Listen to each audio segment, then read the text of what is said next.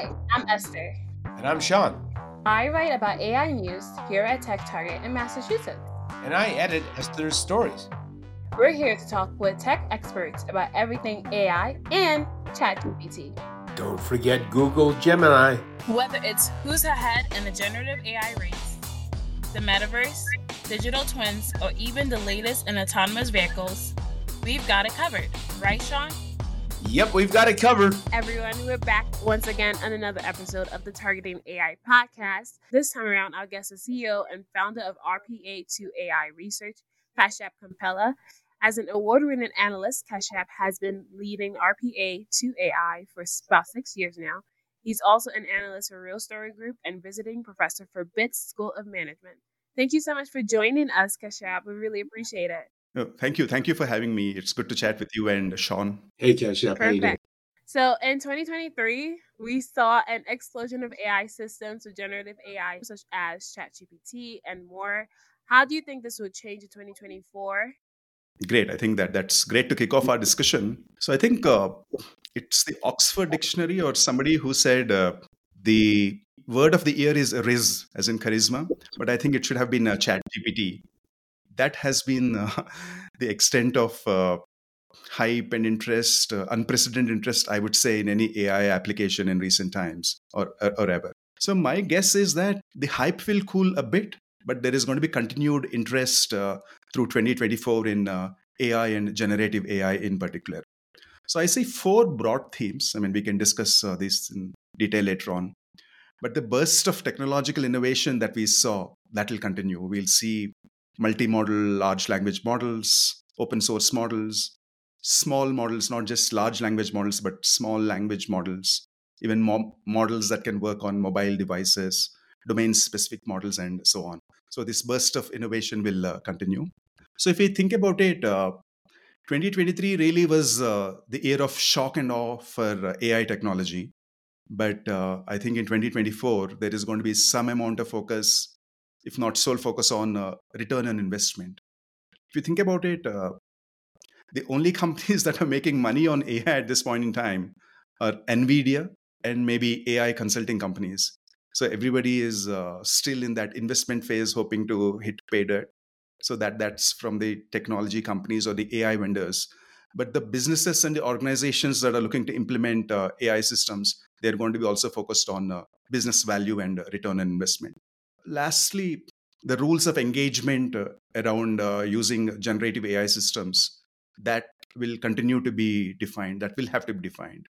You saw that there is a lot of uh, litigation around using generative AI systems. I mean, everybody from Sarah Silverman to John Grisham to New York Times have sued different AI companies uh, for copyright infringements.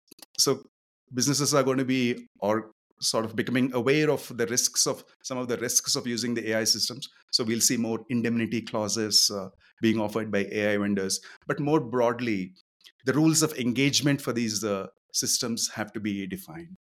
So I think that that's what's going to define the landscape of generative AI going in 2024 and going forward. To what extent are we seeing an AI hangover? You know, uh, the market has been down the first two days of the new year. Tech stocks have been down. Nvidia is down. AMD is down. Everybody's down. Um, so, to what extent do the do the market sort of get ahead of itself? We're talking about the uh, investment side of AI. Correct. I think uh, I I wouldn't say it's a hangover as such, but it's a sort of a temporary blip. We're coming off the highs of, uh, or maybe some of the irrational hype of the last year. But if you look at the data, about a quarter of the VC investments uh, that uh, were made in 2023 went into generative AI systems.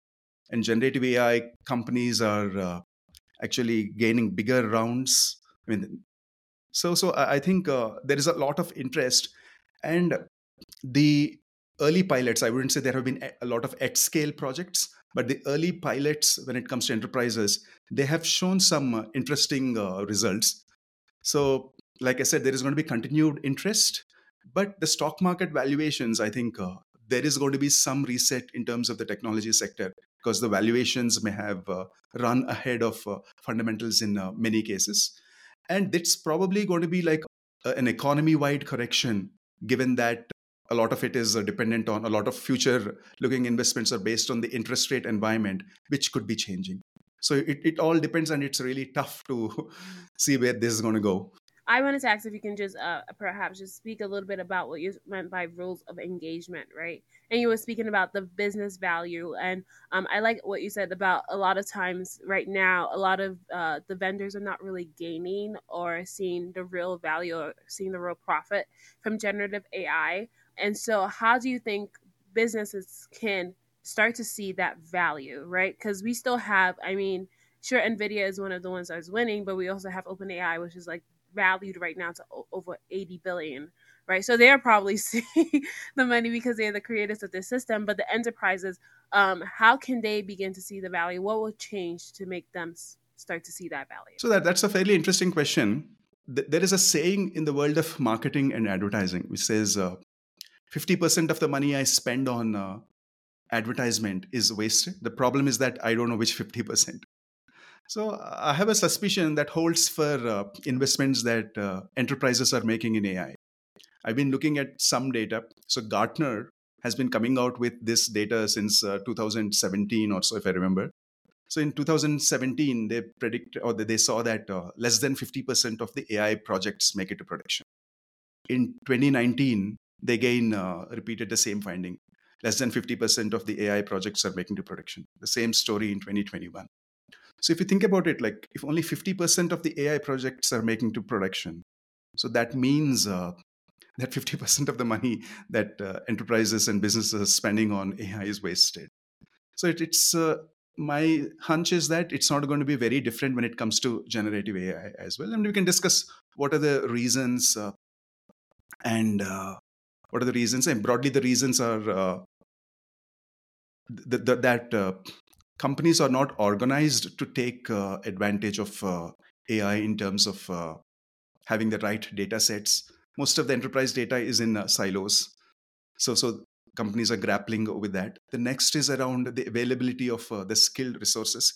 AI talent uh, continues to be in short supply. So, except if you're a Tilco- Silicon Valley tech major who's able to quote these very highly in-demand talent, that that's uh, a problem.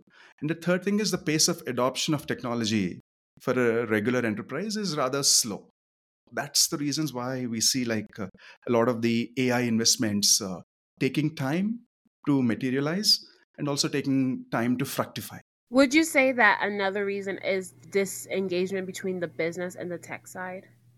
I, I think uh, when it comes to generative ai particularly th- that that disconnect was there between business and tech when it comes to the previous uh, years uh, deep learning systems but when it comes to generative ai i see that uh, business uh, is a leading uh, technology when it comes to adoption. So in the f- previous years, we saw something known as shadow IT, right, where uh, business was bringing in a lot of tech tools that IT did not approve. So i i- there is some data that's a survey that uh, the vendor Salesforce has put out, which shows that uh, I, I don't remember the exact numbers, but roughly it says that uh, a third of the enterprises have banned the use of generative AI systems. But still, even in those organizations where there has been an explicit ban on usage of generative AI systems for reasons of uh, risk and security, etc., about uh, half the employees uh, still report using generative AI systems. That disconnect between business and technology, we, we again uh, see, but in a different fashion this time. Business is really very interested in uh, using these tools because this is the first time that somebody has uh, gotten their hands on such a powerful technology. To take a step back, for example, the generative AI technology itself is not new. Transformers, the architectures or the technology that powers generative AI, like ChatGPT, etc., that has been uh, introduced in 2017, so six years ago. The first version of GPT-1 was released in 2018. GPT-3, a more capable version, was released in 2020. And I remember I filed three of my columns for different outlets as a, a demonstration or a demo of uh, GPT-3 capabilities that its writing capabilities uh, were so good. So this was in like uh, 2020. But but it really, ChatGPT released uh, a year ago roughly. That has been the tipping point for AI because a lot of the public, the general public, actually got their hands dirty with using the system or seeing the capabilities of the system. So that's uh, really like some of the undercurrents of where uh, we're going in 2024 with AI. Everybody has sort of tasted blood and see now want to see how they can uh, put that capability use in whichever organization they're at. Actually, it's interesting you mentioned that point about users using the uh, generative AI systems, whether they're allowed to or not. Esther identified that as a, as a trend for 24 in uh, bring your own AI. So uh, bring your own device and bring your own AI is, I think, definitely going to happen. Um, so Kashyap, you recently spoke and wrote about how generative AI is both smart and stupid. So how can it get less stupid in 2024? so yeah, so this is not me who, who who's uh, said that. It's uh, John Oliver, the comedian and TV host, uh, who said that the problem with AI right now isn't that it isn't smart, but it's that it's stupid in ways that we can't uh, always predict.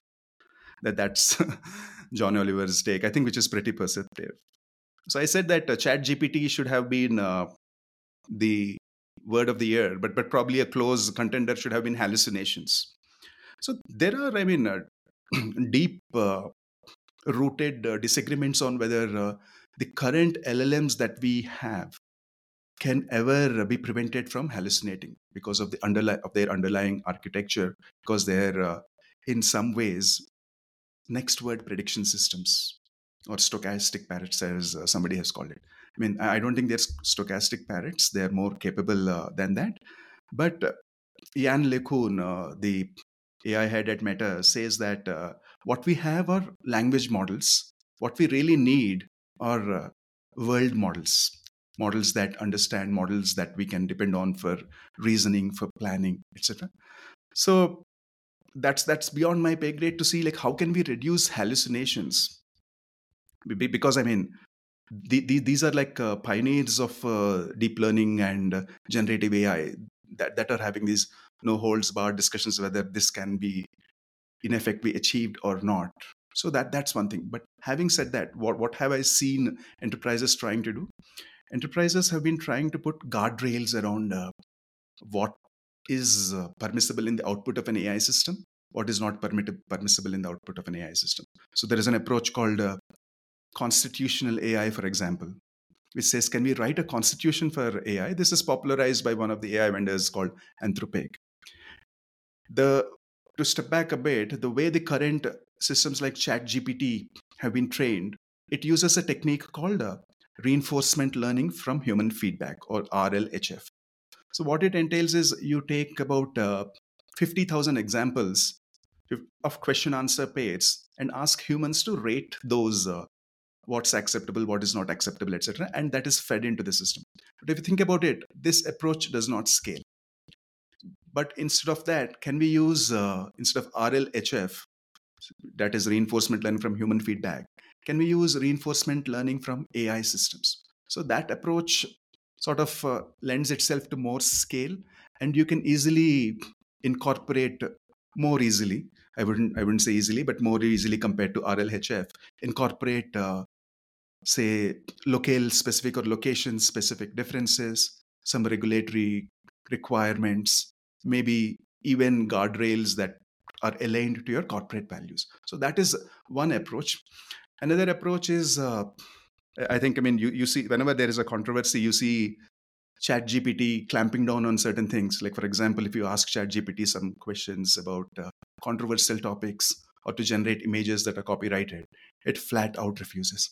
So these are all rules that are being uh, layer of rules that are being imposed.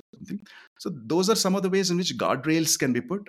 But can we ever uh, stop it from uh, from uh, say hallucinating or making it uh, completely accurate factually that that's different like what twitter is trying to do for example twitter's model of grok if you use chat gpt you find that okay i don't have access to real uh, time data but grok says we, we're going to sort of access uh, real time twitter data and answer questions on that so that that's another approach of these things so, so there are multiple approaches being uh, trialed but like as i said it, it's tough to say whether we'll ever be at a stage where this we're going to be making it uh, completely 100% reliable. There are different approaches. I mean, I'll talk about it, a couple of other approaches at a later point. But uh, these are all like, I mean, different. See, I, think at this point in time, at this point of evolution of uh, this technology, everybody is making educated guesses as to what is the approach that will finally prevail, whether uh, we'll be able to iron out some of the limitations and wrinkles that we currently see. So I find it interesting because all you're talking about is how do we make this generative AI kind of like responsible, right? And you're talking about ways that businesses and enterprises are trying to to do that. I want to kind of take a step back um, because you mentioned like obviously there are some businesses that are kind of trying to marry the two of like how do we allow our employees to um, use this technology but also not um, I guess, misuse this technology. What are you finding within those organizations, right, where there is that tension? Because, like Sean said, um, I, I think I spoke to a Gartner or Forrester, and they're like, well, a lot of employees are using it anyway, so it's kind of like a losing battle. Um, so how do they fix that exactly? I found the survey I referred to. So let me give some statistics around that. This is a survey by Salesforce, which says uh, about 28% of uh, workers are currently using generative AI uh, at work, and half of these are doing so without the approval of their employees. So, some other interesting facets of this survey is that 64% of those have passed off uh, generative AI work as their own, and uh, 40% of workers say that they would overstate their generative AI skills for advancing uh, at work or for uh, additional opportunities. So that's uh, interesting. So, for for example, there are a lot of uh, documented uh, what is it, stories that have come out which said how corporate secrets could potentially be leaking out when you use a, a tool like uh, ChatGPT, or how there are some reservations around the data that you're putting in. Is that going to be used uh, for further training, etc. So, the first step is to put a corporate policy around uh, acceptable usage and what is acceptable usage what is not acceptable usage of uh, ai generative AI systems. I find that less than 10% of the companies currently have uh, a defined uh, generative AI policy. Like, like we have an information security policy, right? All, all organizations have that, but we don't have, uh, what do you say, what's a policy for generative AI? The old joke is that uh, the dog ate the homework, but uh, it's ChatGPT which ate the homework. So I teach at a lot of institutions, and this is particularly relevant. I mean, businesses, yes, but for academic institutions, you, need to clearly define there is a, a, tension out there. Do you do we need to equip our students uh, with the tools that they're going to use in the real world, such as ChatGPT, or do we need to sort of uh, ban uh, tools like ChatGPT when they complete their assignments? So again, a lot of the institutions are uh, divided on what uh, should be the right uh, thing. So so change change will come but but i think uh, this raises deeper questions of what is the purpose of uh, education in the academic context so what are we teaching our students uh, what is acceptable use what is not acceptable use similar considerations have to be weighed upon in terms of uh, what is acceptable use what is not acceptable use of course the the framework that we use like not to leak corporate data not to sort of sully your brand when you make inappropriate use, etc. Those are different, but, but fundamentally, that is the first step.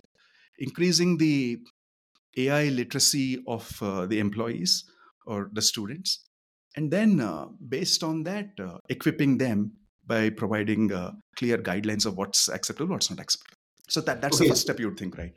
Okay, so following up on this notion of responsible AI, um, a lot of people saw what what happened with um, OpenAI as a battle between the you know those who would push a, uh, generative AI development as fast as possible and those who would seek to limit it and uh, regulate it. And that was the board who was the the reformists, and Sam Altman kind of represented the uh, accelerate uh, faction. And then I see this kind of division between the the doom faction and then the all systems go faction. So how do you see that tension playing out over the next couple of years? So th- this is a quite an interesting thing because I've been interested in the field of AI ethics or responsible AI for at least uh, six, seven years now, or maybe six years. So with the advent of large language models, what we were calling uh, responsible AI has uh, sort of uh, divided into AI risks. The notion of AI acceleration that you mentioned. So, a lot of the people who, who are talking about AI acceleration or we shouldn't accelerate AI, some of them are also worried about hypothetical risks like extinction. You'd remember uh, opinion piece in the magazine Time, in which one of the gurus said that we should uh, bomb uh, the data centers in which these large language models are being trained. So, so I'm more of the view that let us address the clear and present current dangers of AI. Maybe there, there is a small non-zero risk of human extinction and such catastrophic risks at some point in time. But at the same time, we also have, uh, I mean, right in front of our eyes, a lot of harms that are being done because of the rushed implementation of AI there are ways i mean if we put our minds to it there are ways in which uh, we could address these uh, clear and present uh, risks and also it's tricky in terms of uh, putting a pause uh, last year i think there was also a letter where a lot of the leading lights said that let's pause further ai research for 6 months. That's more a symbolic uh, gesture because it, just because if ai research is stopped in one country it doesn't mean that other countries are going to sort of stop it as well. So we're never going to be in a situation where we have any sort of global consensus saying we're not going to do not, not for ai not for anything. So it, that that's probably distracting us from the clear work that that we have in terms of making ai more responsible. Do you think that part of the issue may be the fact that um, it's not explainable right? Do you think that part of the reason that we have ai risk that we have like you mentioned the letter last year about uh, let's pause uh, this development let's have it's going to cause an extinction or it's going to affect the nuclear but worse than a nuclear weapon? Is it because of the lack of explainability with models like chat gpt or bard or stuff like that. And the fact that um, this is also going into open versus closed source models but we saw this like basically this rise last year of open source models. And you're seeing it now um, with the excitement around apple and all of that. Absolutely, it's it's quite interesting because uh, the the term artificial intelligence was coined by John McCarthy in 1956, like one of the fathers of uh, artificial intelligence. So he he envisaged uh, AI systems as like programs with common sense and transparency was uh, like the original design goal in 1956.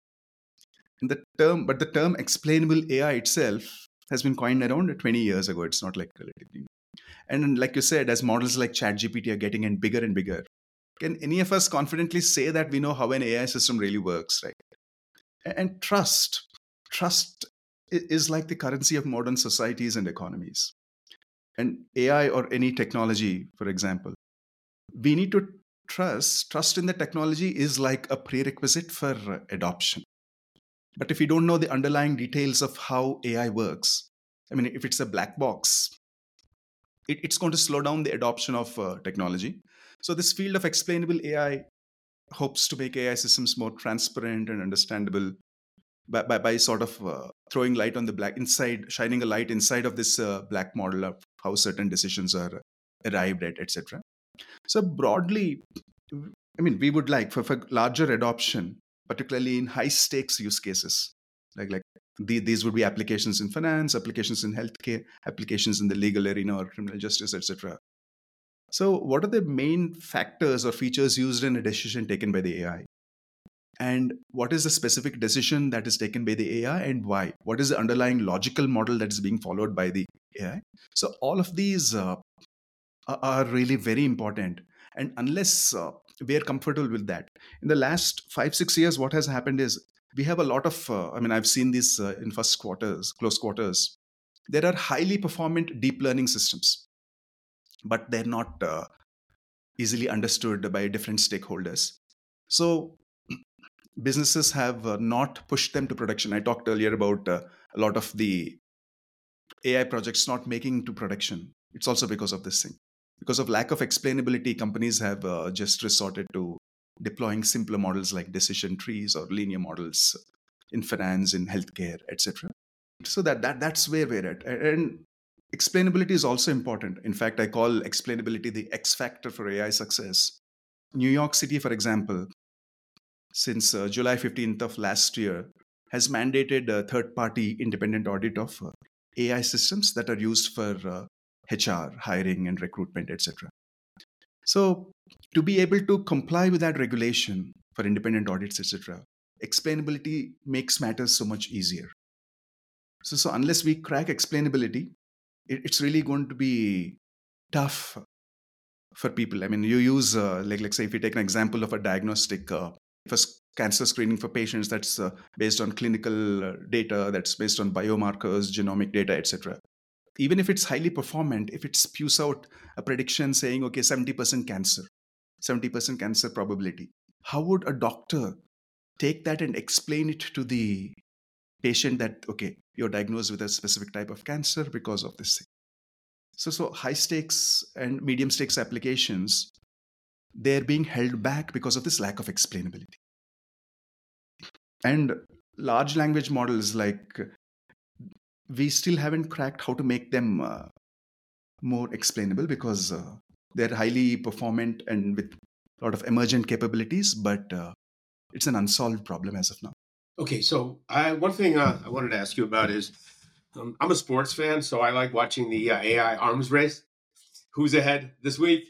And so some people I've talked to and Esther has talked to says no one can win the AI arms race. They're all just pushing ahead.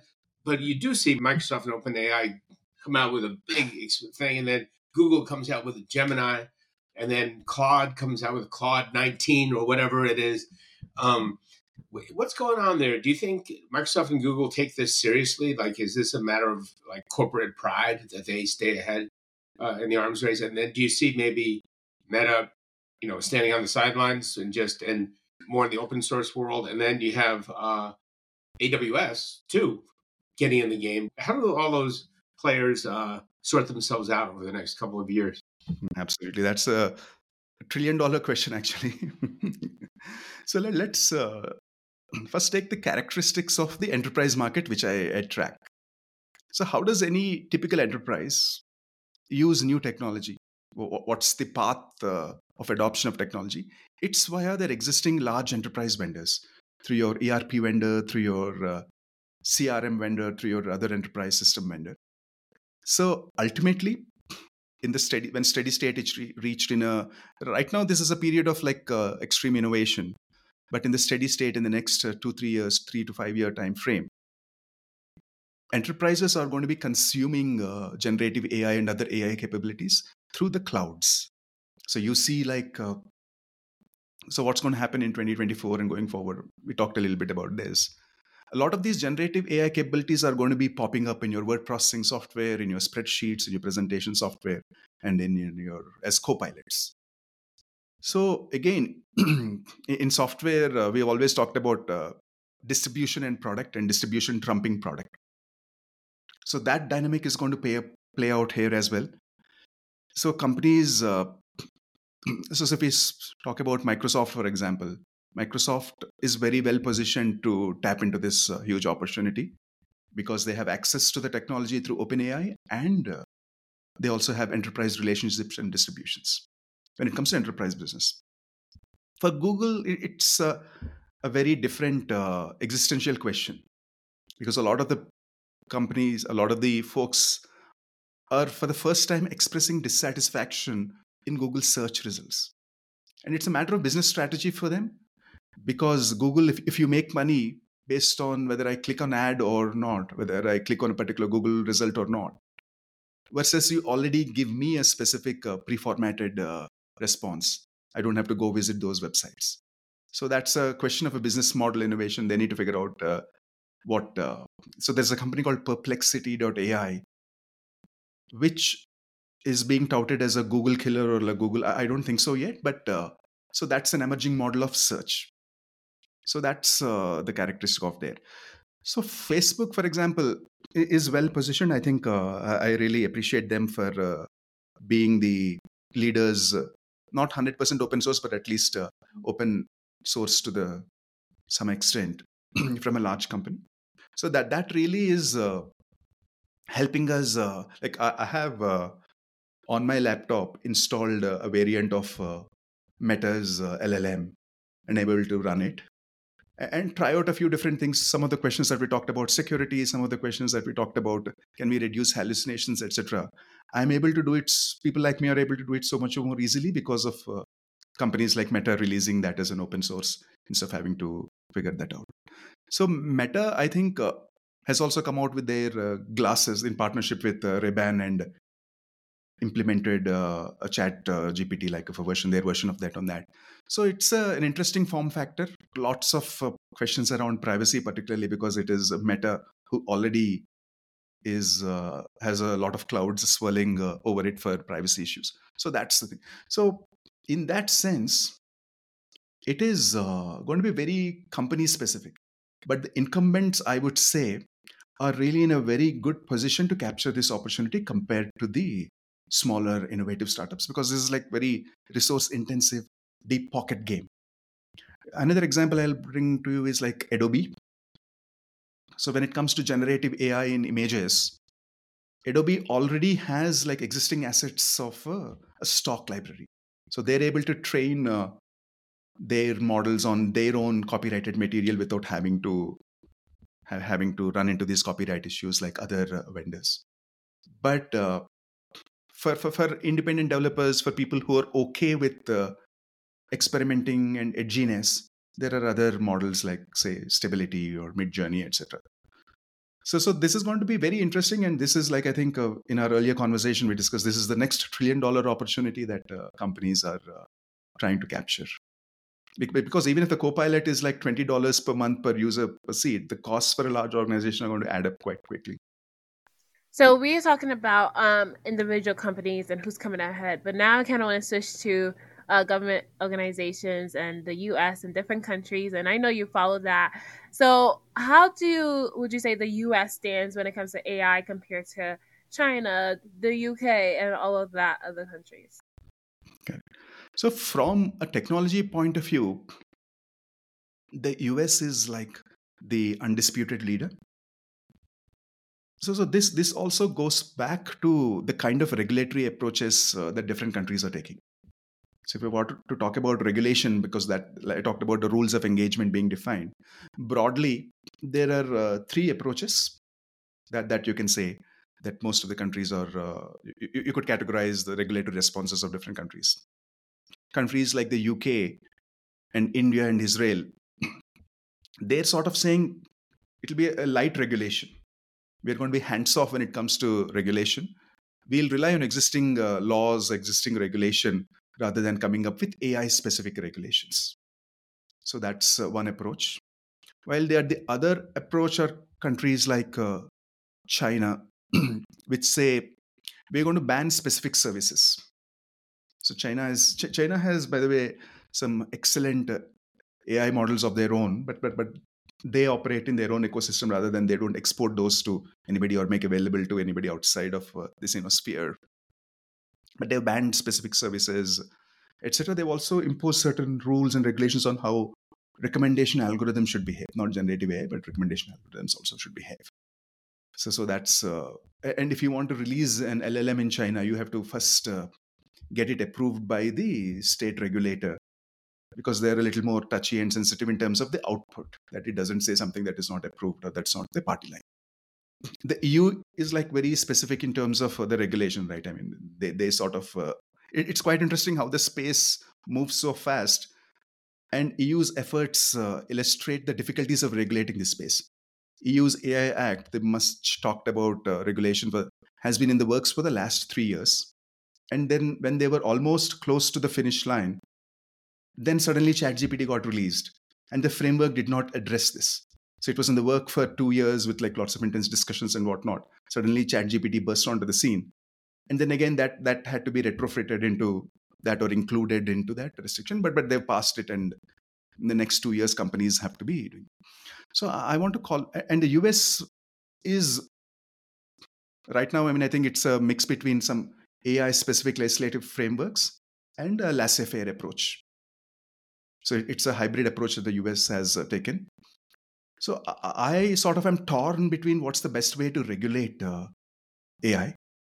If you look at uh, the number of unicorns in the world, like if you take that as an indicator of uh, the vibrancy of uh, the technology sector, I think uh, as of January 2024, we have about 1,350 unicorns or companies that are valued, private startups or private technology companies, startups that are valued over a billion.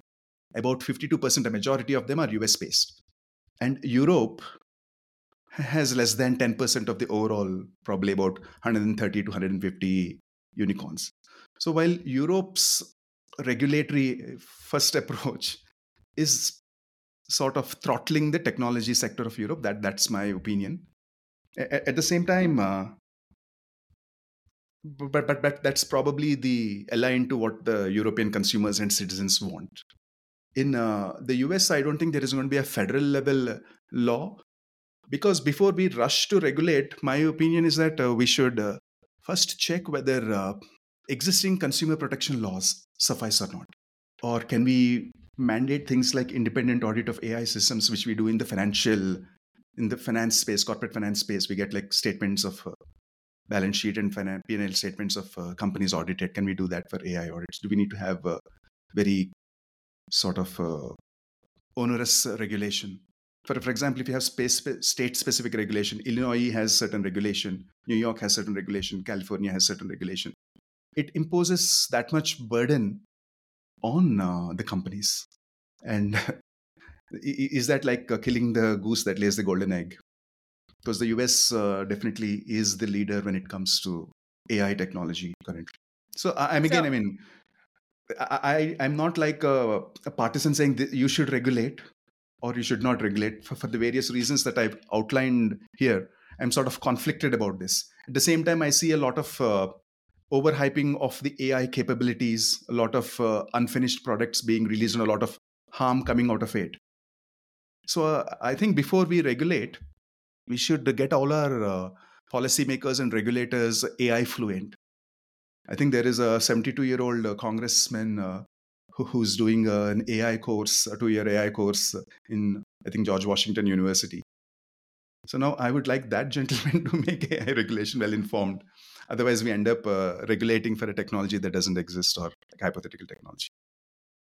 I find it really interesting that you said, like, I think you said that UK is kind of light on regulation and basically following existing laws.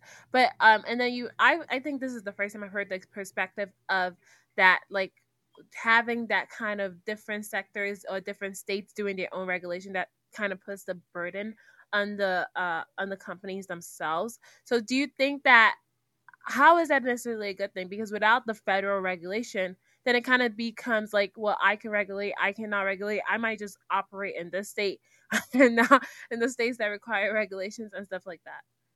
The first question to ask is uh, Can we trust the industry to self regulate?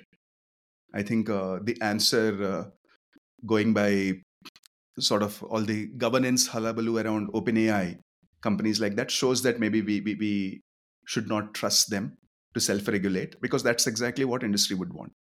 But the next thing would be to say, does the FCC, the FTC, the existing uh, regulatory architecture that we have, does it already have laws that we can uh, implement? Because, like, let's say, if we're talking about autonomous vehicles, for example, do existing consumer uh, safety regulations, passenger safety regulations, or road safety rules suffice for this, or do we need additional regulation? So, sector by sector, it should be able to understand we should be able to figure out uh, what are the lo- rules that exist or what are the rules that don't exist. For example employment discrimination. I know i mean there is a eeoc right? The equal uh, employment opportunity act. There is the americans with disability act. For example do we need independent audit of ai systems specifically for hr systems? Or is the harm that we are thinking that's going to happen covered by these specific regulation already.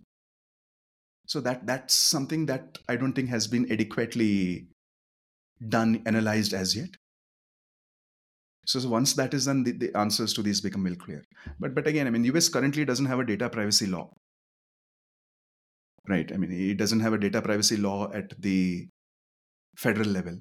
There is also i mean the menace of robocallers which which was only addressed fairly recently I'm sure like uh, both of you would have been at the receiving end of uh, some robocall, automated robocallers. so, so, it's not just uh, in the realm of uh, AI, but but in the adjacent areas around data privacy, etc. There is no federal law in the United States. It's because regulation is a tax. Once you put in regulation, it really becomes uh, difficult to get rid of it. So the Sarbanes-Oxley Act, which was uh, brought in uh, maybe 20 years ago, 25 years ago, many provisions of that were uh, watered down. It took 20 years for those things to be watered down at some point. So it, it's a trade-off, and uh, depending on public sentiment, depending on the prevailing attitudes, it swings from one extreme to the other. So if you reflect on uh, your experience with GDPR, if you travel to Europe, for example, I can't do a simple Google search easily. Each time I want to do a Google search, I have to accept a very, I mean, uh, that, that uh, I'm okay with them using cookies, etc. So all that, my personal opinion, this will make me unpopular, is that GDPR probably hasn't uh, accomplished what they set out to achieve because all consumers do. There is something known as privacy paradox where we're sort of uh, diverting here, but privacy paradox is all consumers say that uh, they want privacy, but uh, in the blink of an eye, they, they without even reading, they accept the privacy terms and the terms of a service of any app that you install. So that is a privacy paradox. So if, if you sort of uh, go by the stated consumer preferences rather than the real revealed consumer preferences, I think this is what's called.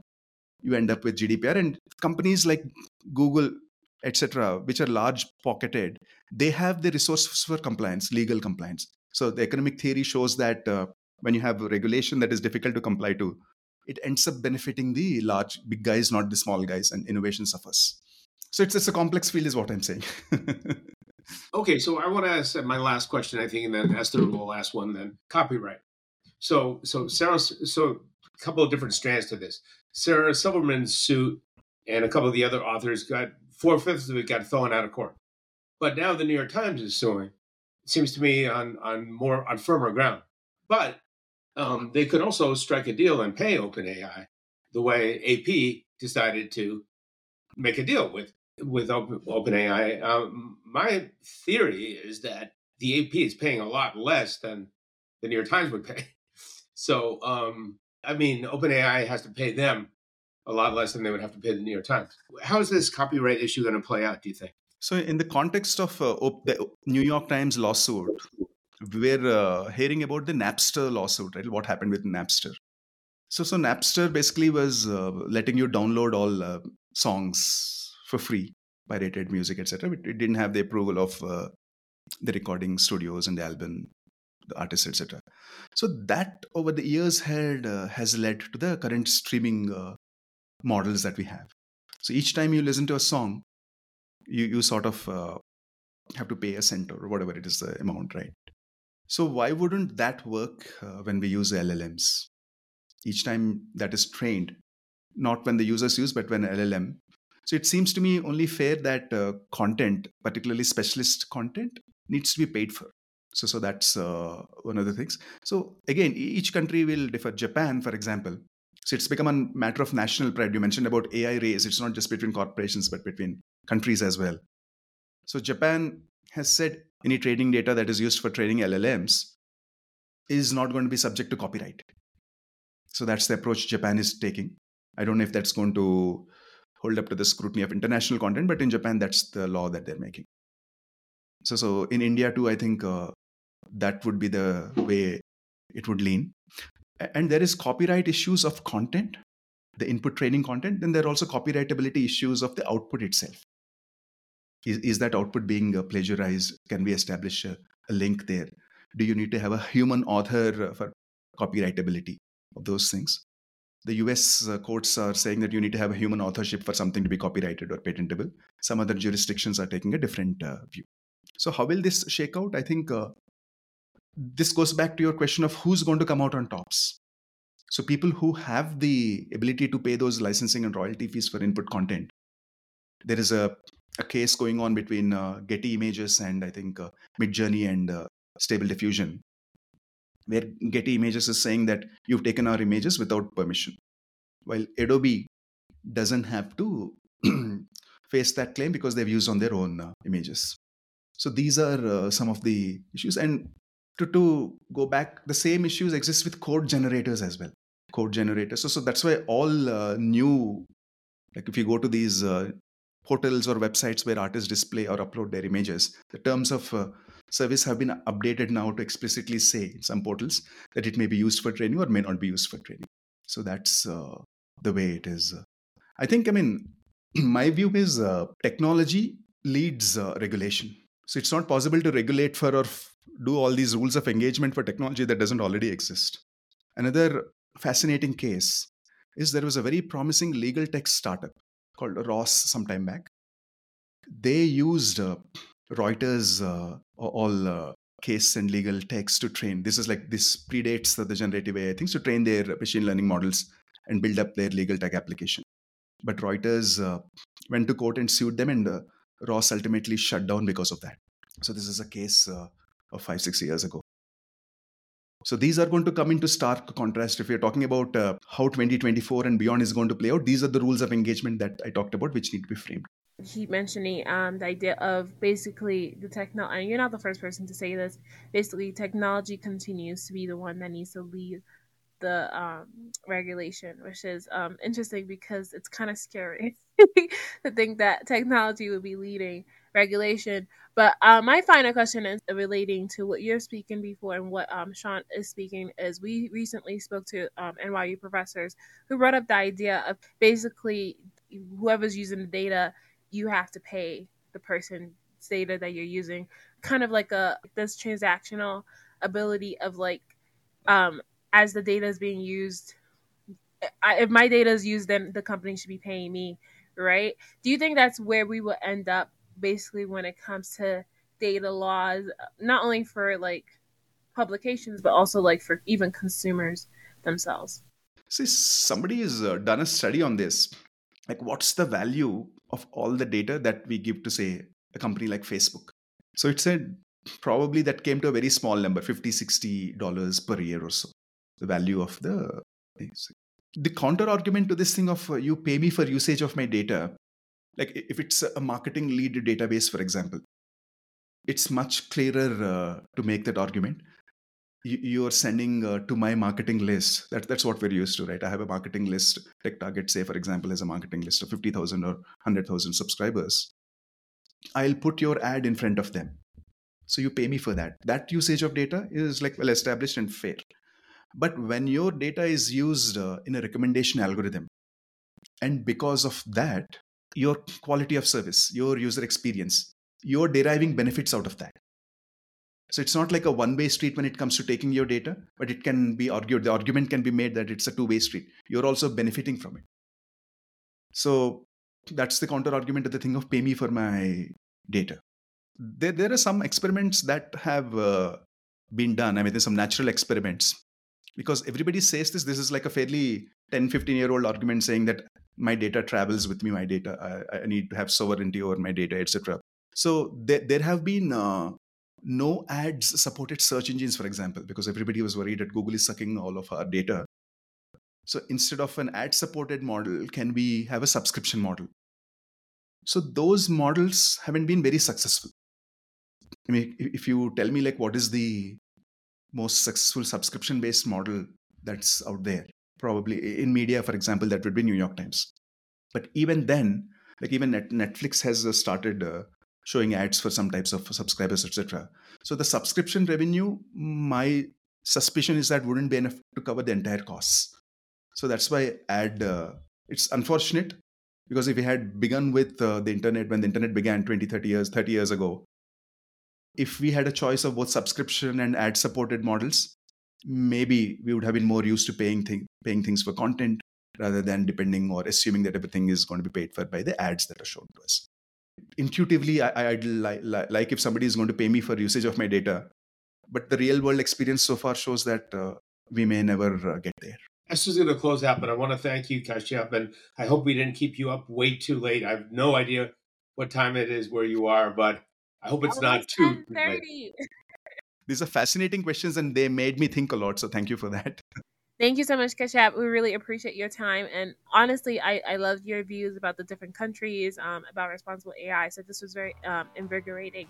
To our listeners, please catch up with Kashyap on LinkedIn. He's very active on there. And please feel free to download, continue to download our previous episodes, leave a review, um, and just tell more people about this podcast. Thank you, and we'll see you next time. Thank you. Bye bye. Take care. Bye. See you. Thank you.